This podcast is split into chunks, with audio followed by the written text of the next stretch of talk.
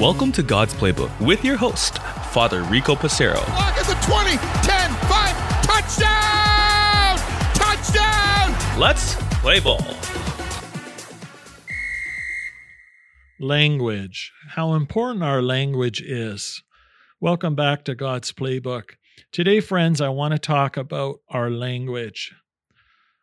When we think of the commandment, especially of using the Lord's name in vain, sometimes we're conscious of using the Lord's name in vain, and other times it might be more indirect or ways that we don't necessarily think of at first hand but might be guilty of.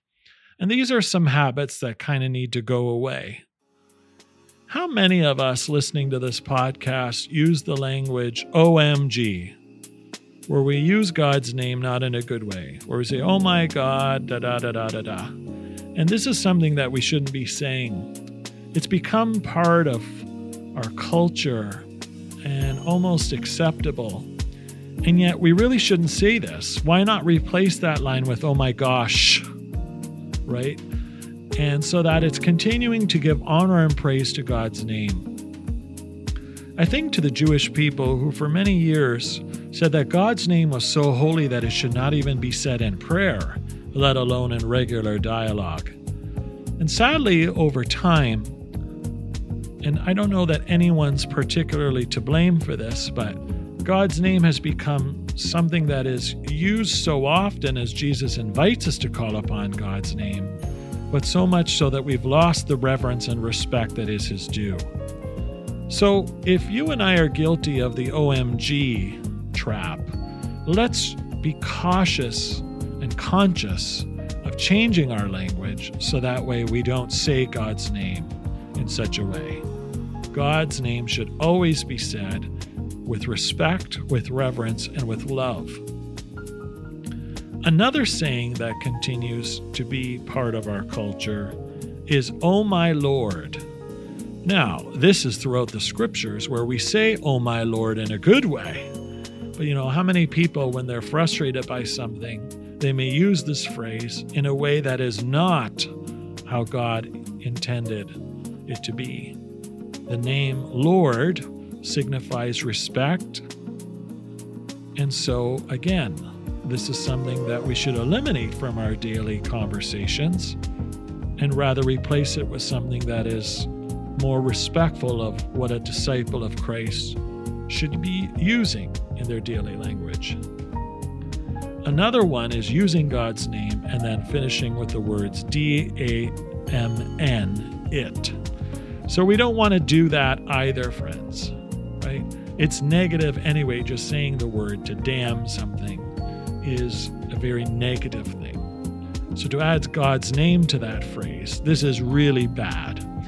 And so none of us should be calling upon God to curse or hurt people like that. And again, I find that when we're very angry, these are phrases that can slip from our lips that we actually don't consciously mean, and yet it's still said, which is sinful and wrong. We wouldn't say these phrases in front of a child or our grandmother, and that's out of respect for who they are. But let's have more respect for God and just not say those things. A fourth one I want to use as proving a point of the examples is what I call the JC bomb, where we use the name of Jesus Christ not in a holy way, but when we're angry, when things don't go our way, in sports or other times, where we let anger get the best of us and we drop a JC bomb, as I call them.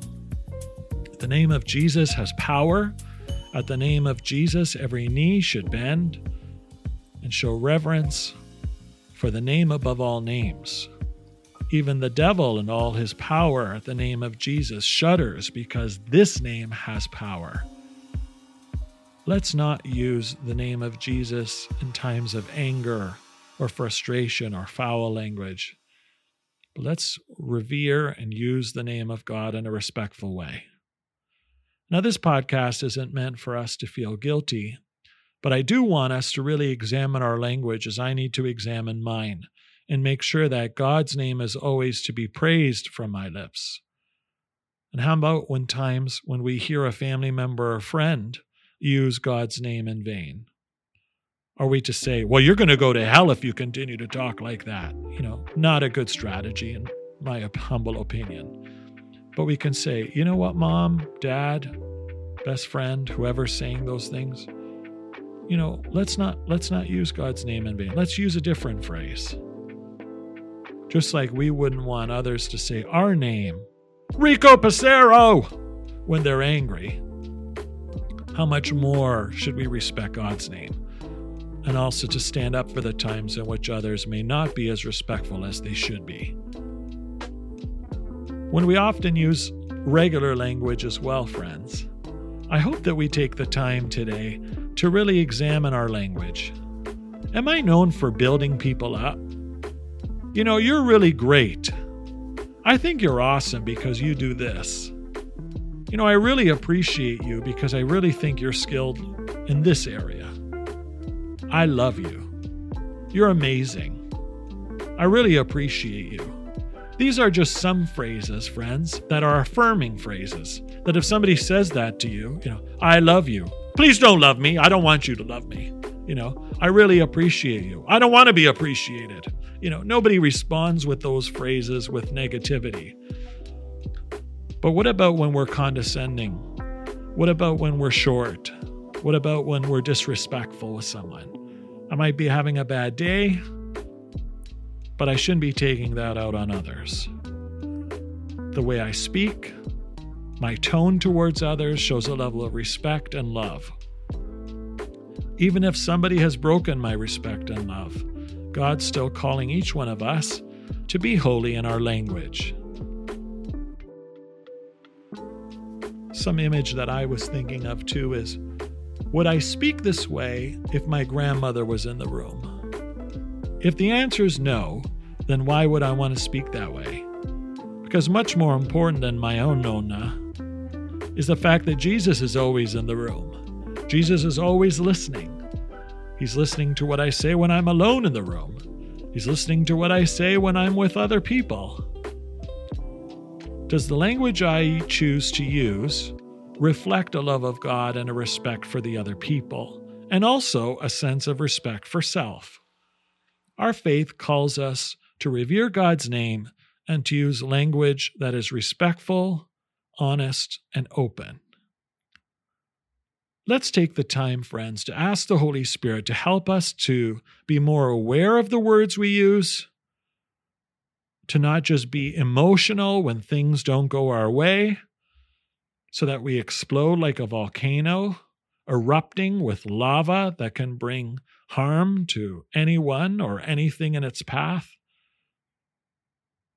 And sometimes it's better to just bite our tongue, to give another moment, to sleep on something, rather than just responding. Because for how many of us, I know myself included, have we said things that we quickly regret or take much time to rebuild one's trust and one's character as a result of what we've said? God, help us to use your name as it is intended to honor, revere, and respect. Lord, also help us to be attentive to our language.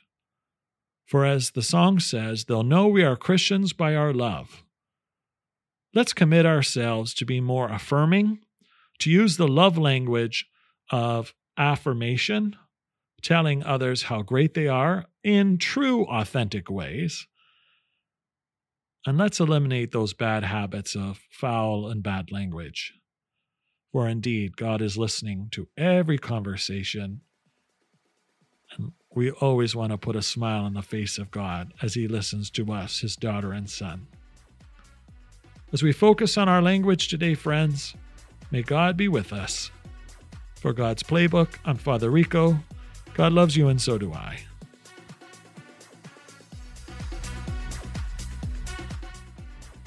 If you like what you hear, please consider supporting us on our Ko-Fi, ko-fi, or GoFundMe at God's Playbook Podcast. Thanks, and God bless.